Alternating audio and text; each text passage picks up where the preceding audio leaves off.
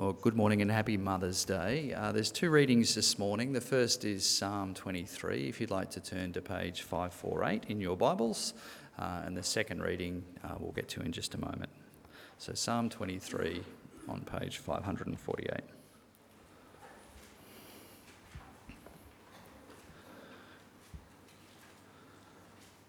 The Lord is my shepherd, I lack nothing. He makes me lie down in green pastures. He leads me beside quiet waters. He refreshes my soul. He guides me along the right paths for his name's sake. Even though I walk through the darkest valley, I will fear no evil, for you are with me. Your rod and your staff, they comfort me. You prepare a table before me in the presence of my enemies. You anoint my head with oil. My cup overflows. Surely your goodness and love will follow me all the days of my life, and I will dwell in the house of the Lord forever. And the second reading uh, comes from 1 Thessalonians, uh, and you can find that on page 1186 and I'll be reading uh, chapter 2, verse 5 through to chapter 3, verse 6.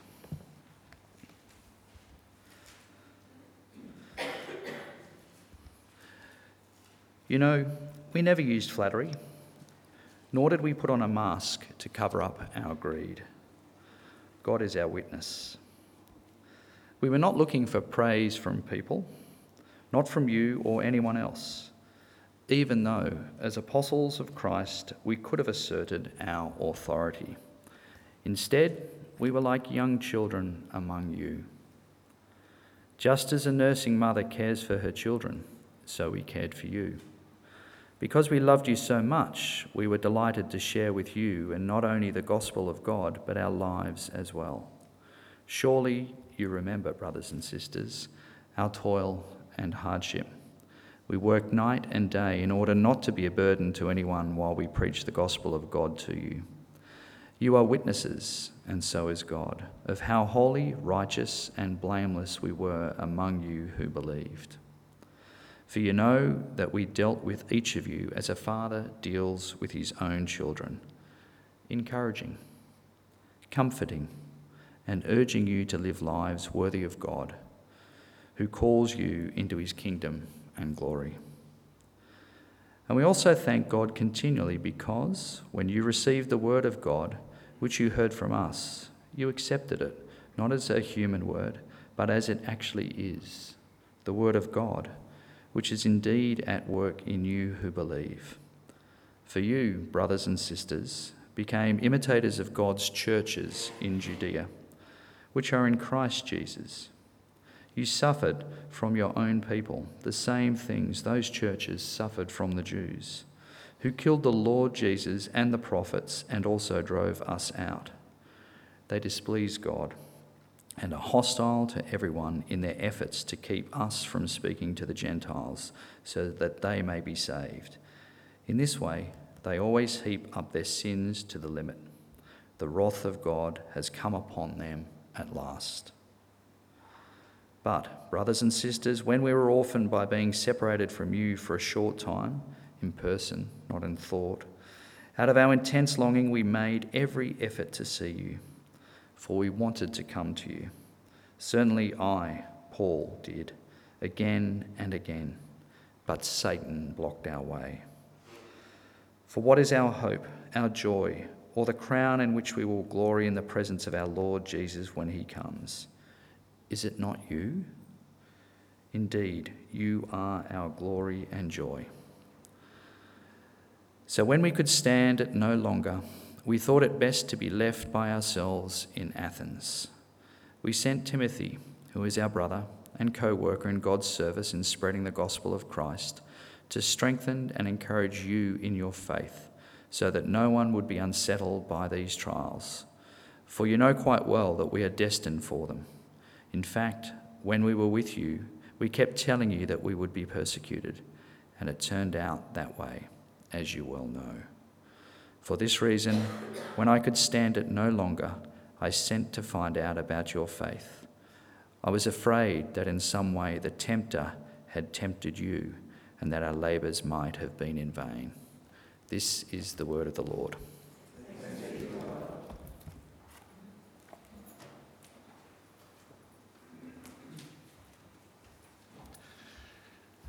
Now, it would be very helpful if you kept that open because we're going to look at that and a little bit beyond that reading as well this morning. Um, so, um, we'll be finished in time for your Mother's Day lunch, okay?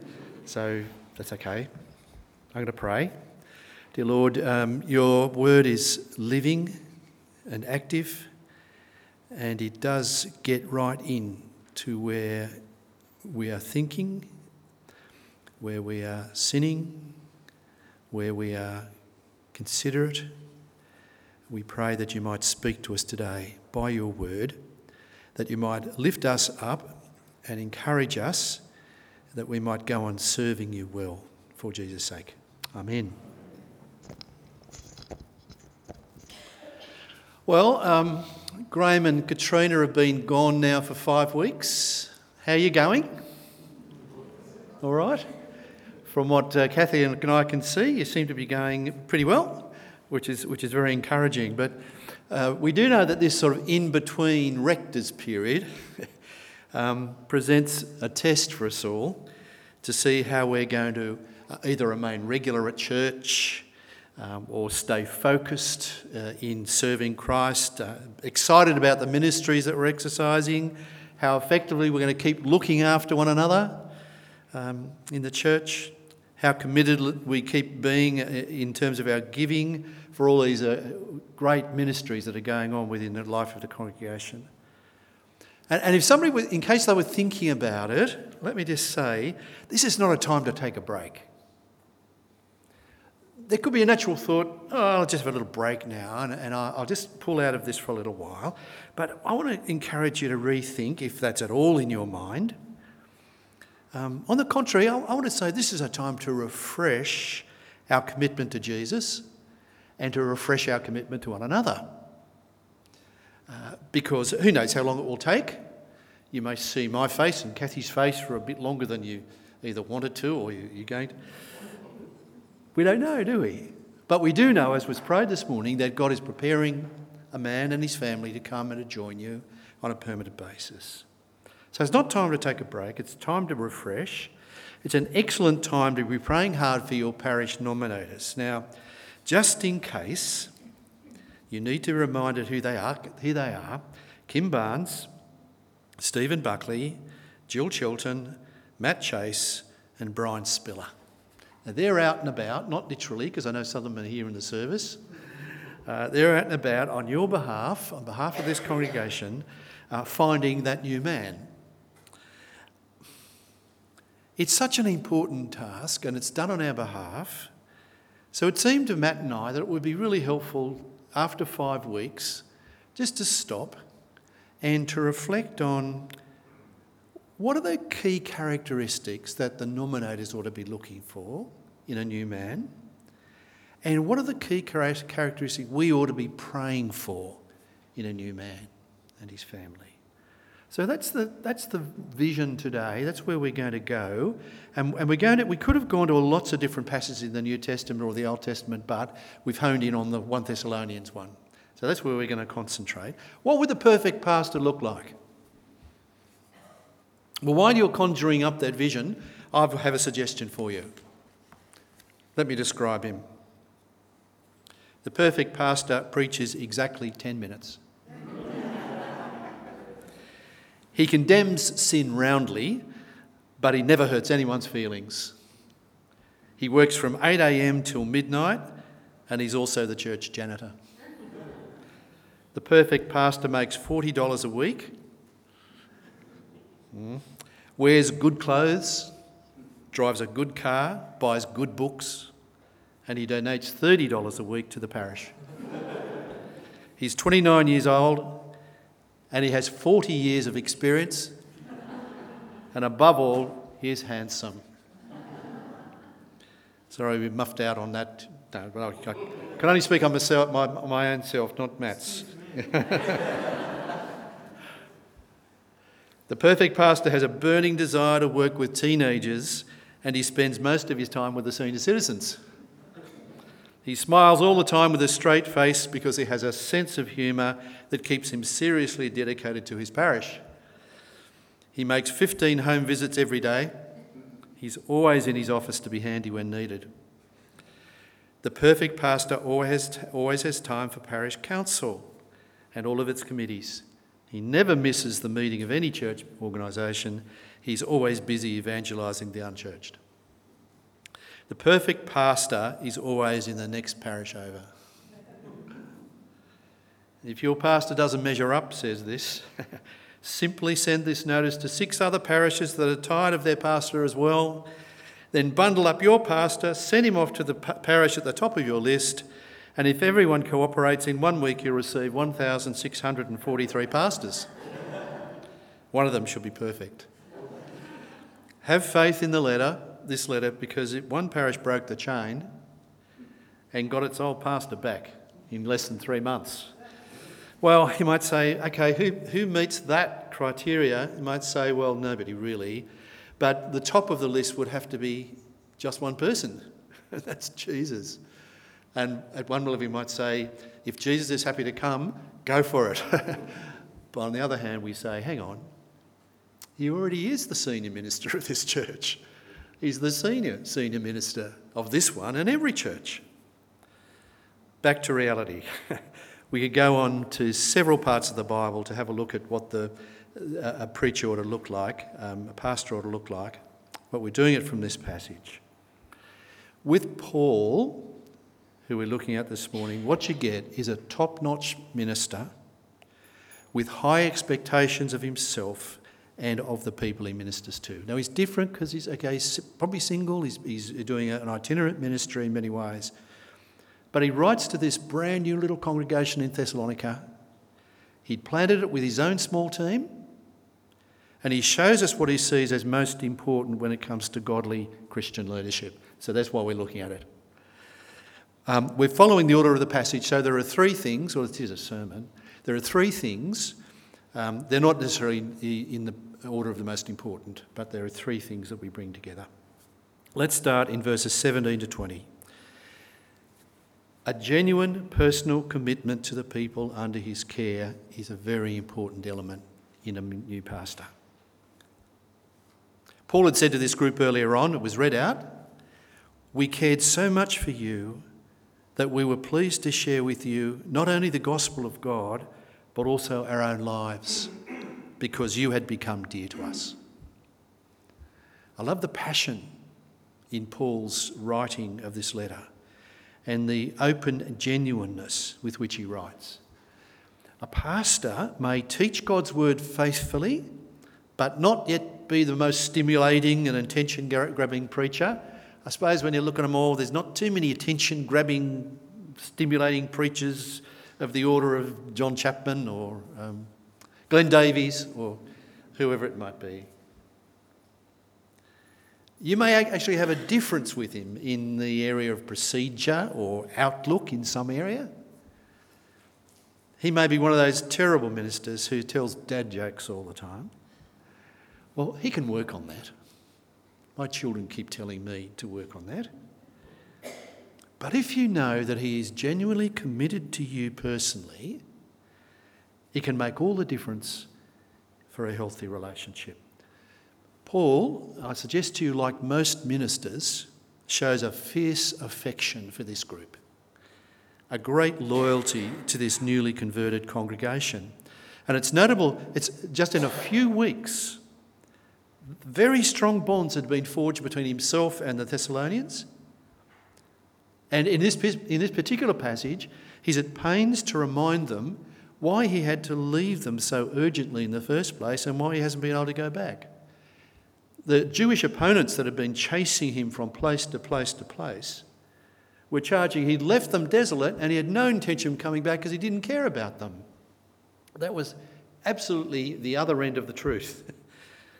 in verse 17 and 18, Paul picks his words really carefully and he says, But as for us, brothers and sisters, after we were forced to leave you for a short time, in person, not in heart, we greatly desired, made every effort to return and see you face to face. So we wanted to come to you, even I, Paul, time and again, but Satan hindered us. And he talks about being torn away. And it conjures up that picture of um, two parents holding the hands of their children and people coming in and yanking those children away from the family. It's at that sort of level um, that, that of, of feeling that Paul has as um, he had to leave these, these uh, Christians. And I guess you can, you can appreciate the depth of his feelings. The word he actually uses is lust. And when, we, when the Bible talks about lust, it often has a negative connotation. But lust simply means um, a forcible and strong, intense longing. And that's what Paul is saying. I have this intense longing to see you again. Now, we, no, we don't seem to know why he, Satan, or how Satan was preventing him from going back, but obviously he was. And no doubt the Jewish leaders were a big part of that. But whatever was the case, his strong expressions point to his love and his commitment to these new Christians. That's what we'd be looking for in a new pastor, isn't it? A love and commitment to, um, uh, to us as a congregation, a preparedness to share himself. Share the gospel, absolutely fundamental, but also to share himself. And when you think about it, a Christian pastor shares the lives of people in a whole variety of ways. At one level, it could be um, invitations into people's homes. That is, you invite them, or they invite you into their home. Or it could just be laughs after church over something that you share together. It could be a chance meeting down the street or conversation at the shops at one level. That's a normal sort of activity that we do when we go into those sort of places. But at another level, it might be tears when a loved one passes away. It might be sharing the worry over a difficult child. Or it could be the concern for elderly parents, how to look after them well. Or it might be praying with you for the partner, your partner, who isn't yet a Christian. One guy has said, Pastors who earn respect and love become living letters, known and read by their congregations, as the Apostle Paul knew so well. I think there's a lot in that. But his love and his commitment to these uh, Thessalonians is also stirred by the pride he has in them. Uh, what I mean by that, he says in verse 9 to 20, You are our hope, our joy, our crown, our glory. It leaves us in no doubt that they have a very special place uh, for Paul. But as you read this, it's not that he's sort of reaching over, if it was at all possible, I, I can't do that anymore, uh, to pat himself on the back Yes, he's worked really hard amongst them. He went to great pains to put the gospel uh, before them. But he knows they are ultimately the fruit of the cross of Jesus and the working of God's Spirit. He's absolutely clear on that. He boasts of his converts only because he sees the grace of God at work in them. And that's what your new pastor will be looking for in you and me. Well, I'll be here then, but in you. The grace of God at work in you. That will encourage him greatly, as it does Matt and Ben and Johnny and um, Jill and the others who minister in the groups. Here he says the Thessalonians are his prize, the evidence he hasn't exercised his God given ministry with them in vain. He has this vision on Jesus' return, they will stand as evidence of how carefully and passionately he taught them the gospel and he, he, that warms his heart. So, personal commitment to his people, that's a key element of good spiritual leadership. We're looking for that in a pastor. A second one is in verses, chapter 3, verses 1 to 5. We're looking for, for a man who will exercise a keen pastoral concern for his people. What do we mean by that? Well, as well as building healthy relationships within the congregation, the Christian leader has another priority and is really the heart of his ministry. This is the foundational uh, thing that he, he'll be doing, and that is to teach us the truth of the gospel, encourage us to maturity of faith and ongoing discipleship. to so um, bring God's word to bear upon us in preaching, one to one, or whatever it might be, that, that we see the way forward to follow Jesus. Um, Paul said in chapter 2, verse 2 As you know, like a father with his own children, we encouraged, comforted, and implored each of you to walk worthy of God, who calls you into his own kingdom and glory.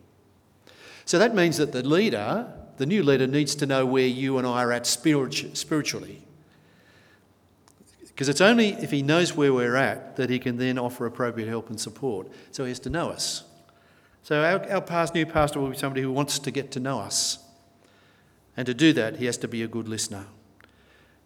Please pray at that point, because if anything like me, or maybe you, I don't know, you're probably better than me, we need a lot of work there in listening properly to people. But he will lead by example. He'll show how he takes God's word seriously and deliberately and applies it to the circumstances of his life. And I just noted the reference, um, Fred's reference to Bruce Chapman, uh, who died uh, earlier this week at the age of 49. Bruce worked with me uh, at Eastwood in the, just in that first year that we were there, and then he hived off to the Northern Territory um, to be the youth minister for the Northern Territory. Not a bad job, was it? Um, he developed melanoma, and the melanoma ran his course, its course, and um, and it, it um, caught up with him last week, uh, this, uh, this week, last past week.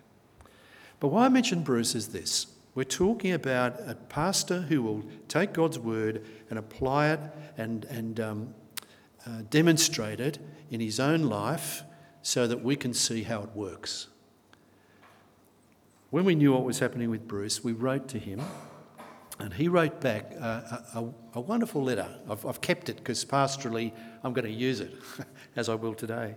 What, what was so helpful about the letter was he had he talked to us there about how he was dealing with his oncoming death. He knew he was dying, how he was dealing with it from the scriptures, from his understanding of the scriptures and its application to life. In other words, he modelled to us, as to many other people, uh, how to be a Christian when you're facing death. And that was very helpful. Very helpful. That's what we want in a pastor somebody who will model to us the application of the scriptures in his own life and show us how it's done. Now, Paul could not endure not knowing how the Thessalonians were going. He'd been chased out, he'd had no news. Um, he wanted to know. He could not relax, he could not be right until he knew what was going on. But he himself was in pressure, uh, under pressure in Athens, where he was. Um, Athens, a very unsympathetic place, very cynical um, about anything to, that, that, didn't agree with them, uh, quick to dismiss you, quick to dismiss the gospel. It was not a good place to be, and Paul was so thankful that Timothy was with him as a support. But it came to the point where Paul could no longer bear it, and he, he then said, Timothy, you must go back and find out. In, in doing that, we may miss the fact that he was sacrificing his own sense of support and encouragement that came through Timothy. The word, the word he uses here when Timothy left to go to, to the Thessalonians is the word which we might translate being abandoned. This gives you an insight into how Paul felt as he let Timothy go. Um, he felt like he was being abandoned. But he was prepared to sacrifice himself so that he could find out how the Thessalonians were going.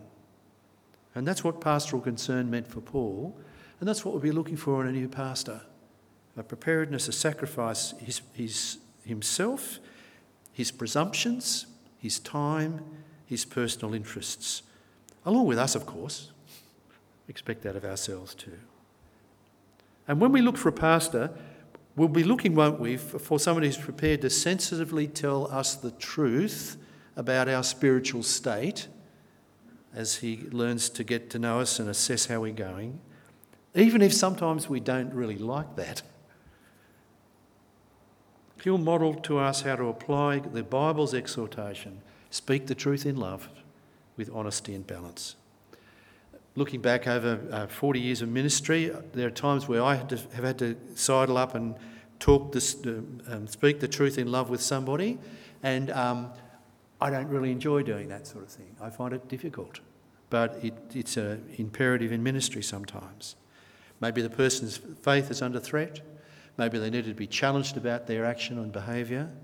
I've had to tell, on occasions, Christian leaders to step away from their leadership because of um, what was happening in their lives at the time. I've had to lead groups through periods of significant change, and we don't like change a lot, do we? Maybe you as a generation do more than uh, uh the older generation. But if you know that your minister does that out of a loving commitment to you and a pastoral concern for you, you'll be more prepared perhaps to hear what he has to say as he points you to, to the word. Paul sacrificed so that he could know for sure that Satan hadn't found a toehold through this trial, through their suffering, to tempt them aside from their faith and undo all the efforts that he put in, even in that short period of time.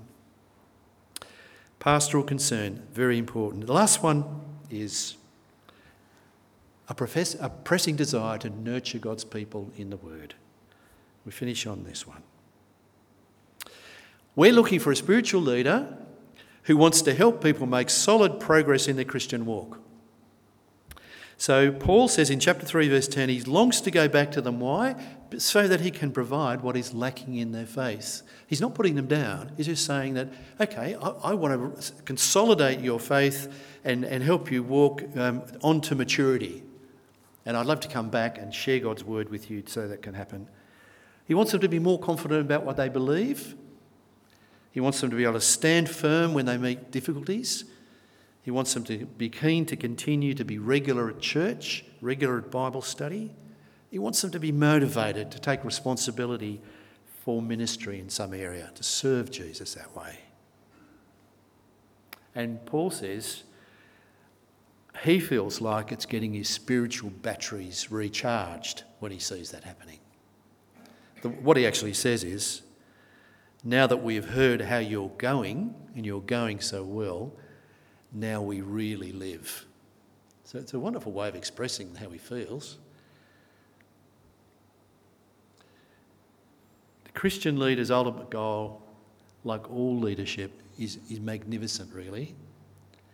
It's to encourage progress in the people they lead to go on and on until everyone for whom they've had responsibility stands holy and blameless with him in the presence of Jesus when he returns. Can you, can you sort of look and see that vision? Paul could very clearly, and that's what he wanted, and that's what motivated him.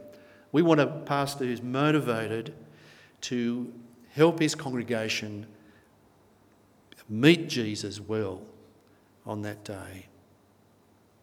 And big part of that is the way he finishes this little passage, and that is praying for them, coming to their aid in prayer before God. Now, we're looking at a Christian leader for a Christian leader who really believes that spiritual growth and endurance depend on God, not on him. So he'll be driven to regular, serious, and concerted prayer for each of his people. Over 40 years, God has often reminded me that I'm, I'm, I'm, i was looking after brothers and sisters on God's behalf and not mine that I was leading them in His direction and not mine, that I was teaching them God's word, not mine, and I was resourced by His power and not by mine. And He had to remind me of that again and again. Good godly leadership recognises the indispensable role of prayer in leading their people. And currently, of course, your indispensable prayer in praying for your nominators and praying that God will raise up the sort of man we've been talking about this morning. He's human and he needs our prayer. And so God, Paul models for us what's important in a senior minister. We're looking for one who will show us genuine personal commitment, a keen pastoral concern, a pressing desire to nurture us in God's word. And as we wait, can I say to you, be encouraged, particularly if the process takes a little bit longer than you're hoping. As we wait, let's continue to work together. Let's effectively do it as a team. Let's be patient with one another. Let's take time with one another. Let's pray for and with each other. Like Proverbs 27 says, as iron sharpens iron, so one man sharpens another. Let's keep sharpening each other during this period of time. So let's pray that God will help us to do that. Dear Lord, raise up for us a man who will love us as Jesus loves us, who will nurture us in the faith, and who will keep pointing us to Jesus. And as Paul finishes, may our Lord Jesus Christ Himself and God our Father, who has loved us and given us eternal encouragement and good hope by grace, encourage our hearts and strengthen us in every good work and every good deed. Amen.